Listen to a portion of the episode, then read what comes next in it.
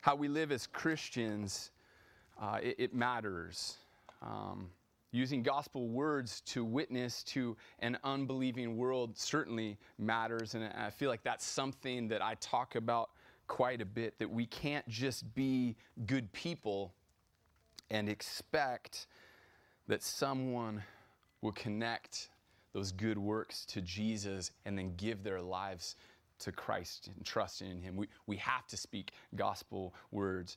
Uh, but Peter here is so good to remind us that how we live is critical in order to witness to an unbelieving world, in order to tell people that have not yet trusted in Jesus, to show people that haven't trusted in Jesus that, that He is our only hope. If you've been saved by Jesus, your life should be different, right? If, if, uh, if someone told you they were a bodybuilder, you would expect to see certain things in their lives, certainly large muscles. Uh, you would expect that a bodybuilder goes to the gym a lot. Uh, you'd probably expect that they take supplements, maybe steroids as well, um, eh, that they care about their diet. Uh, a bodybuilder should be identifiable not just by their giant muscles, but by the way they live their lives. The world certainly notices when Christians say they've been saved by Jesus, but their lives look really no different than the world. And Peter is helping us answer this question how do Christians live godly lives during our exile? And he's given us very practical instruction and examples on living holy lives with this purpose of witnessing to an unbelieving world. And last week, we looked at uh, living under uh, the, the authorities, the governing authorities over us. This week, we will look at how, how we live, how we endure when we're treated unjustly, how we suffer for the name of Jesus. Next week, we'll, we'll look at wives and husbands. We're looking at how, how do all Christians live godly lives that point to our great God. So if you have your Bibles, we're in uh, 1 Peter chapter 2, verses 18 through 25. Peter says, Servants, be subject to your masters with all respect not only to the good and gentle, but also to the unjust. For this is a gracious thing when, mindful of God, one endures sorrow while suffering unjustly. For what credit is it if, when you sin and are beaten for it, you endure? But if, when you do good and suffer for it, you endure, this is a gracious thing in the sight of God. For to this you've been called because Christ also suffered for you, leaving you an example so that you might follow in his footsteps. He committed no sin, neither was deceit found in his mouth. When he was reviled, he did not revile in return. When he suffered, he did not threaten, but continued entrusting himself to him who judges justly. He himself bore our sins in his body on the tree that we might die to sin and live to righteousness. By his wounds you've been healed. For you were straying like sheep, but have now returned to the shepherd and overseer of your souls. Uh, this is our truth statement for this passage while in exile, we are called to endure unjust suffering by following Christ's example in order to witness to non Christians. I'll read that again. While in exile, we are called to endure unjust suffering by following Christ's example in order to witness to non Christians. And last week's passage included verses 11 and 12, and, and, we need to keep those verses in mind this week and next week. In verse 11, Peter said, Beloved, I urge you, as sojourners and exiles, to abstain from the passions of the flesh, which wage war against your soul. Keep your conduct among the Gentiles honorable, so that when they speak against you as evildoers, they may see your good deeds and glorify God on the day of visitation. As God's exiled people, we are to keep our conduct honorable around non Christians as a witness to them, as a testimony to how excellent God is. And Peter, he, he's trying to shape our Christian identity. And, and one of the u- words he uses often is exiles. We're to live as strangers in this world, knowing that this is not our home, that our hope is not in this life, in the comforts of this life, in the rewards of this life. We're, we're exiles that look forward to our glorified home. It's funny, but um, wearing a mask has actually been uh, a reminder to me that we are exiles. I was in Kohl's um, wearing a mask, standing in line, looking around at other people wearing masks, and just going, man, this is so weird, right? And I'm not, I'm not making a statement about masks. I'm just saying, it, I just thought this is not all it's cracked up to be this world, right? This isn't it. And every someday we'll hopefully all stop wearing masks. But but we cannot be fooled into thinking that this world is it. And every time I put on a mask, I've just been thinking, I'm an exile. I'm an exile. We're exiles in this life. Now, those who were exiled, they, they normally had two. Um, two ways of responding to exile. One way is, is that as their oppressors brought them into this new land, they, they just fully assimilated to this new culture. They took on their beliefs, their, uh, their, their uh, ways of living, food, uh, their ways of viewing the world, everything. They, they just fully uh, adopted the culture that they are in. That's one option. The second option is that you rebel. You rebel from your oppressors who've brought you into this new land. You resist in every way that you can. You're a thorn in the side of this culture. But God told his people that they're actually to live a completely different way as exiles. In Jeremiah, God told his people to seek the welfare of the city, of, of their captors. They were to be a blessing. Now, they were still to completely follow God, right? They were not to compromise, but they were to be a blessing. They were to pray for the welfare of the city they were in, of the oppressors. Daniel is a story where, where, we really get to see this lived out. He's recruited to work in the high court of Babylon because of his education, because of his background. So he was going to work for the king, right? His whole job was to help the king. And this could seem like a compromise to serve in the royal court of your oppressor. But Daniel and his friends take God's word in Jeremiah seriously. They sought the welfare of the king. They submit to the king as long as it doesn't interfere with submitting to and honoring God. And if you've read Daniel, you know there are several times where they resist the pressure of the culture or even the orders of the culture to conform, and they show their faithfulness to Yahweh. Right? They, they literally will not bow down to anyone but Yahweh. And by doing this, they testify to who the true king is, that Yahweh alone is to be worshiped. And they're willing to lay down their lives for this. A couple of different times, the result of their faithfulness to Yahweh and them not conforming to culture in this foreign land, it, the king ends up proclaiming how good God is, how incredible God is, that there is no one like God. And this is a king that has many foreign gods in his land. So when we think of exile living, Daniel is really, really helpful. He's an excellent picture for us of what our lives are to look like. And, and, this is what Peter wants from us to remember that we are exiles, because this helps us stay the course of our mission to this world. Back in verse 9 of chapter 2, he says, Remember, you're, you're a chosen race, a royal priesthood, a holy nation, a people for his own possession, that you may proclaim the excellencies of him who called you out of darkness into his marvelous light. This week, Peter fleshes out what it looks like to be in exile, witnessing to the world in, in, a certain type of circumstance. The situation is, in this passage is that of, of a servant. And, as a Christ follower, you're called to submit to that master, that boss, even when they're nasty to you, even when they mistreat you, even when you're cheated or, or your name is slandered, when, when your good isn't recognized, when your hard work is dismissed. Verse 18 says, Servants, be subject to your masters with all respect not only to the good and the gentle, but also to the unjust. And your translation might, instead of servants, say slaves. Matt Q, several weeks ago, talked about the meaning of words and, and how we import um, the meaning of words into the biblical text, uh, oftentimes without even knowing it. So when we read slaves, we have a very specific picture in mind because of the history of our country. And, we know that Scripture was, was twisted and manipulated to justify slavery. There are several passages, though, that, that actually make Scripture's view of slavery clear.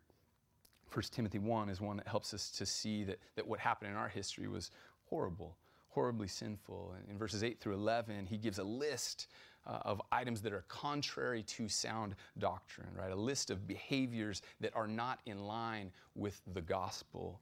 And one of those items in the list is this noun translated enslavers. This is a person who would take another person captive in order to sell them into slavery. Right? The Bible is not for slavery. It's not for the, the, the slavery that we think of when, when, uh, when we come to this text. So when it reads servants or slaves, or when we read masters, it, it's important that we know, uh, we know about the slavery. The word that Peter uses here comes uh, from the Greek genre of household terms. Pastor David Helm he points out some key distinctions between the slavery in our country's history and in the ancient Roman world. There, there were three classes in ancient Rome of people uh, there was the Roman citizen who had full rights, they had total protection under the law.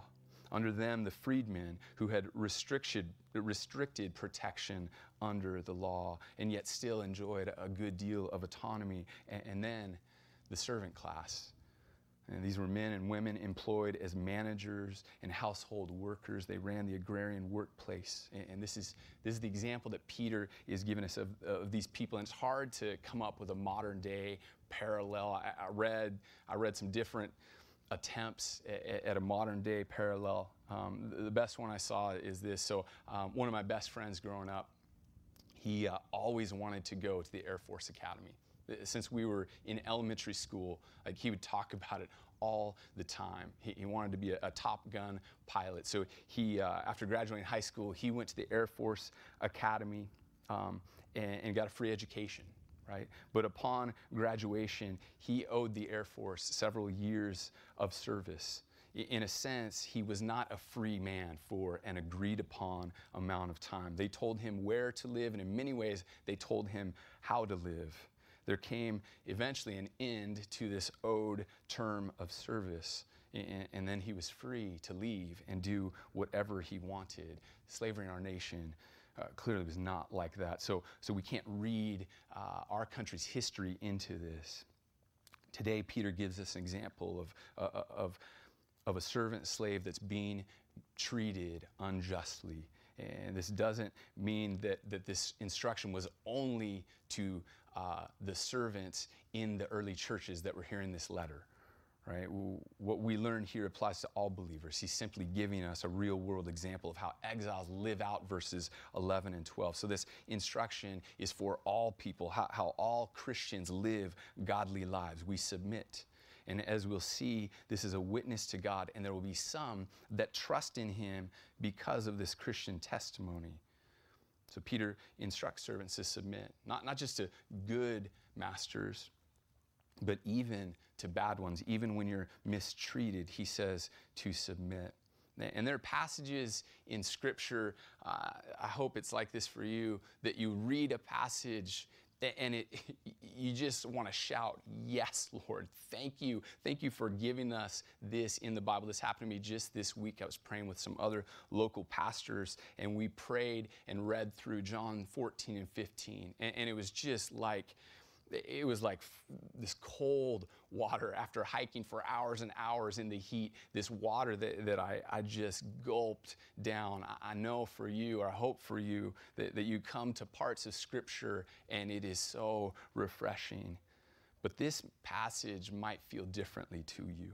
Both passages are exactly what we need, but I feel it differently here. I'm not a fan of submitting. I don't want that. My pride doesn't want to submit. I don't really even like submitting to a good boss, let alone one who mistreats me. My MO, if someone wrongs me, is to get revenge. If someone hurts me, my natural response is to get the upper hand. My flesh doesn't like to hear that submitting is the way of Christ. I'm an adult, right? I'm a full grown man. I don't want to submit. I don't know any person that just naturally wants to submit, right? At a minimum, I want people to think that I'm strong, that I'm tough. I don't want to look weak, even though inside I know I'm not that tough. I don't know if you heard about the couple uh, a few weeks ago in Australia that was surfing. Um, husband and wife, they're surfing, and this juvenile great white shark comes and bites, uh, chomps on to the wife's leg, and the husband jumps off his surfboard onto the shark's back and begins to pummel the shark until the shark lets go. Right? That, that's what I want to be tough. Right? I, I don't want to submit even to a great white shark. I told my wife this story, and then I said to her, I love you. I sincerely hope that I would do that for you, but I don't know what would happen. I, I, I, know, I know I'm not that tough. I picture myself like trying to jump on the shark and totally missing or slipping off its back. I don't know. But I want, I don't want to show weakness, right? I don't want to submit. The way of the world is not submitting. But Peter tells us the way of the Christian is to submit. And I think, I think that helps us answer a big question here in this passage. How does submitting glorify God? How does this help people see the excellencies of God and turn to faith in Him? Submitting is totally countercultural. It, it's against the ways of this world to submit. When Christians submit, they're showing something starkly different than this world, which some people will mock, right? Some people will, will write us off as stupid or even weak, but some will take notice. God will use this shocking way of living for some in the world to see how Jesus' people live that it's different. It, it isn't just strange, but it's glorious. Some will look more closely, and what they'll notice, instead of believers looking weak, they'll notice that it reveals a strength as believers trust in God. And the strength is only by God's grace that He supplies. So, how? How will it witness to the world? Will it point to a trust in God, our Savior? How is this even possible? Verse 19 Peter says, For this is a gracious thing when mindful of God, one endures sorrows while suffering unjustly. And, and, he uses this word grace all throughout the letter. It's only by grace that, that a, a, Christ follower can submit and endure unjust suffering. And, he says this happens by being mindful of God. The believer has God in mind, God is in view as they suffer. You, you will not endure unjust suffering naturally. My old nature had nothing to do with God. So, like I said, when I'm wronged, my old nature, uh, the, the mindset was how do I make myself look better? Right? How can I be less embarrassed by what has happened? How can I how can I help my damaged pride? How can I make that person who just made me look like a fool? How can I make them look even more foolish? But the believer, they're, they're mindful of God. They're concerned with God being glorified. They're concerned with Christians seeing how good God is. Verse 20 says, For what credit is it if when you sin and are beaten for it, you endure, but if when you do good and suffer for it, you endure? This is a gracious thing in the sight of God. We get that when we do evil, suffering makes sense, that we should be punished for when we do wrong. But when you do good and suffer for good, when someone wrongs you, when someone makes up a lie about you or cheats you in, a business transaction, as we're mindful of God, we don't return evil for evil. Instead, we return good for evil. Even though we're not wired this way, we don't naturally think this way. So Peter has to tell us, and many of us, maybe even all of us, have this belief whether we've stated it before or not, that if we do good, good should return to me. And sometimes that will be the case, but certainly not always. Peter says, when you do good, you will suffer. There will be times that you do good and you're treated unfairly. There will be times that you do good and you'll be attacked or you'll be hurt. when you do good, sometimes no one will notice. No one will give you that pat on the back, or worse yet, they might notice and not give you credit. Maybe they'll even steal the credit. And Peter tells us that God sees this as a gracious thing. Certainly, the only way that we can endure unjust suffering is by the grace of God.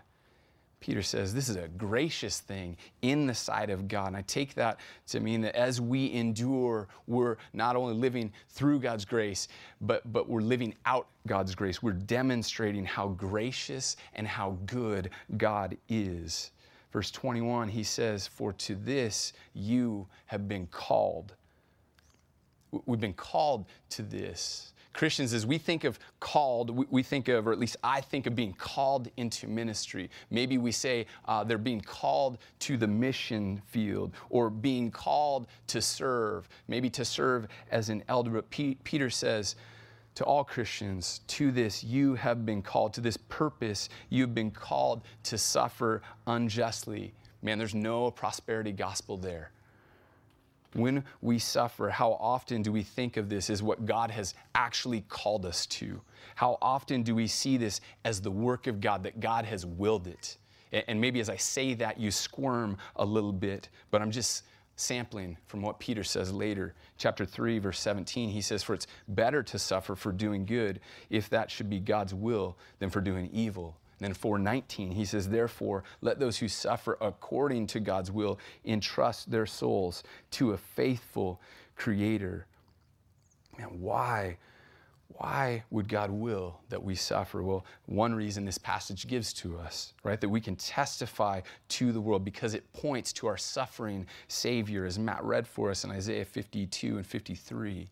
Uh, another reason we find in, in Romans 8 that, that God is using all things from good to bad and everything in between. He's using it to shape us more and more into the image of Christ. He's refining us. When I think about it this way, I'm actually comforted to know that God wills my suffering, that God is in control of it. My suffering isn't random. That would really scare me if my suffering was random. Let me make maybe an odd comparison for a moment uh, to a roller coaster. I'm not a thrill seeker, right? I, I bet if I asked uh, at least guys in the audience today, how many of you have driven over 100? I bet 90% of the hands have been raised of those people that can drive already. Um, uh, I'm not that guy. I've never driven over 100. I, I don't like uh, downhill skiing because it's too fast for me. I don't like inner tubing on a boat because going 10 miles an hour on a boat is too fast for me, right? I'm not a thrill seeker. Um, I used to be really afraid of roller coasters, and, and then everything clicked for me one day. Um, uh, there's this track, obviously, that the roller coaster is on. They've paid engineers a ton of money to plan out how this track works and how the car works on the track. It's been thought through, it's been tested. I know that the car is designed to go exactly where it's intended to. If a roller coaster was somehow random or left to chance, I would never get on one. Knowing that my suffering is willed by God that it's used by God in my life and potentially in the lives of people who do not know Him yet, that brings me great assurance that my suffering won't be for nothing, that God is using it and God is faithful. Right? God provides for his people as they suffer for his name. Make no mistake, he will not leave you or forsake you. Instead, he will sustain you. He will give you what is needed. He will grace you with what you need to remain in Him, to trust in Him. And that might be daily bread, right? God giving you just what you need for this day. And then the next day, He does it again. Peter tells us in the end of verse 21 that Jesus is our example, that we can follow uh, the one who suffered unjustly for our sake. And Peter isn't asking us to do some radical thing that our Savior did not already do. If Jesus suffered when he had done nothing wrong, man, what's my excuse for not being willing to suffer? But when mindful of God, right, when I find myself cheated or slandered, my flesh wants to get back at them, but I remember that Jesus suffered Okay, Lord, give me the strength then. Give me the grace to endure this suffering. Help me to suffer like Jesus for the sake of Jesus. Verse 22 says, He committed no sin. Neither was deceit found in his mouth. When he was reviled, he did not revile in return. When he suffered, he did not threaten, but continued entrusting himself to him who judges justly. Uh, I'm guessing that most of us have wondered how in the world did Jesus stay upon that cross? How did he let himself die for our sin when he had done nothing wrong? He never once had sinned. I, imagine that the perfect sense of justice, the perfect understanding of justice that Jesus had in him. Right? Knowing what the people who had done, who pounded the nails into him, knowing what their sin deserved, I'm sure that he felt that sense of justice as he suffered and died, and yet he didn't threaten, he didn't strike back, he didn't revile in return. Well, how? It says he continued entrusting himself to him who judges justly. How good it is to know that God's judgment is perfectly just, that one day God will perfectly execute his justice. Jesus could suffer right, without reviling in return and he, as he was mocked, without striking back because he entrusted himself to the Father. How good it is to entrust yourself to the Father, knowing that he will judge perfectly, he will judge justly. Jesus is our example in enduring unjust suffering.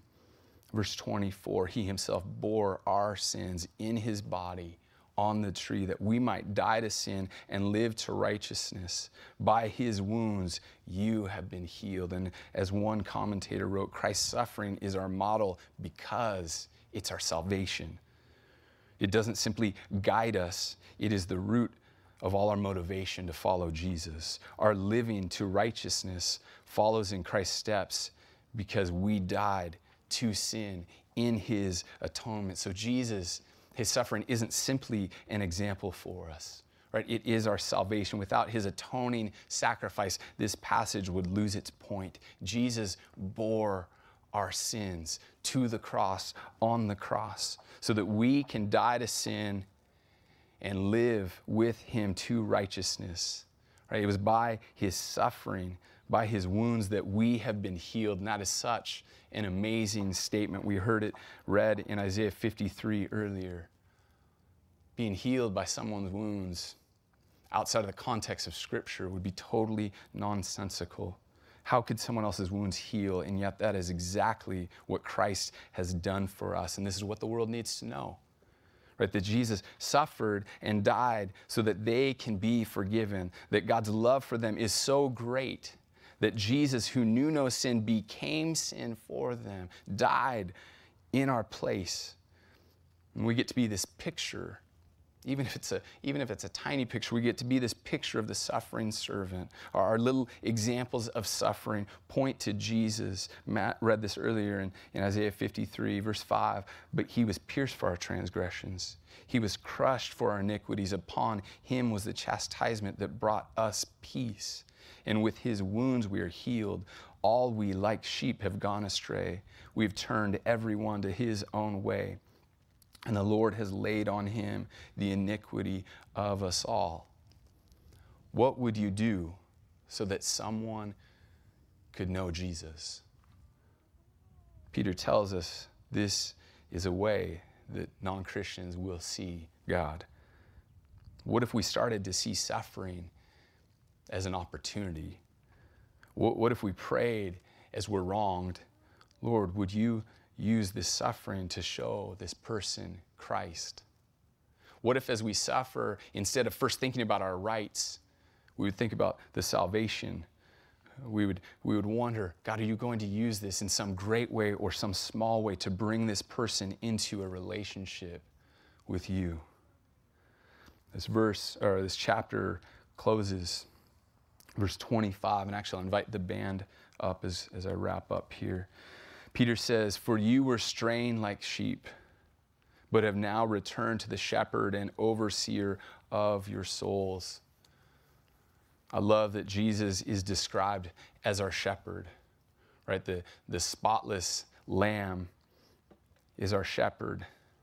He, cares for us. He seeks us. He's described here as the overseer, the one who cares for his sheep. He's been charged to protect and care for the souls of his flock. Christians, we will suffer. All right, that, that's been promised to us. We are called to suffer and to endure. Are you willing to follow Christ's example and endure unjust suffering as a testimony to those who have not yet trusted the Lord? Let's pray. Jesus, we, we thank you that, that we don't just battle our flesh on our own. We thank you for Peter's very words here that, that help us to know that, that we've been called to live this way, to submit to unjust suffering, that, that we would submit in this world so that people could, could know you, Lord. Jesus, I pray that you would change our mindset, Lord, that instead of saying, Why me? that, that we would be eager for the opportunity, and, and that sounds crazy, Lord, but that we'd be, we'd be eager and ready for the opportunity for you to use us to point to Jesus, for to point to the one who took our place, who took on our sin, who died and rose again so that we could die to our sin and, and live with you in righteousness, Lord. God, would you increase our hearts for this world? Would, would you make us a people that just long for the world to know what we have in you? To long to know that, that, God, you loved us so much that you sent your only Son to die for us, Lord. And, and that in you we can be reconciled to the Creator of all things. Jesus, as we sing these songs, I, I pray that this would just be worship. Lord, from our hearts, that we would sing truth about you and to you, that we would remind one another uh, of the God that we serve, the God that we follow, the God that is worth everything. Lord, would you be our treasure, Jesus? It's in your name we pray. Amen.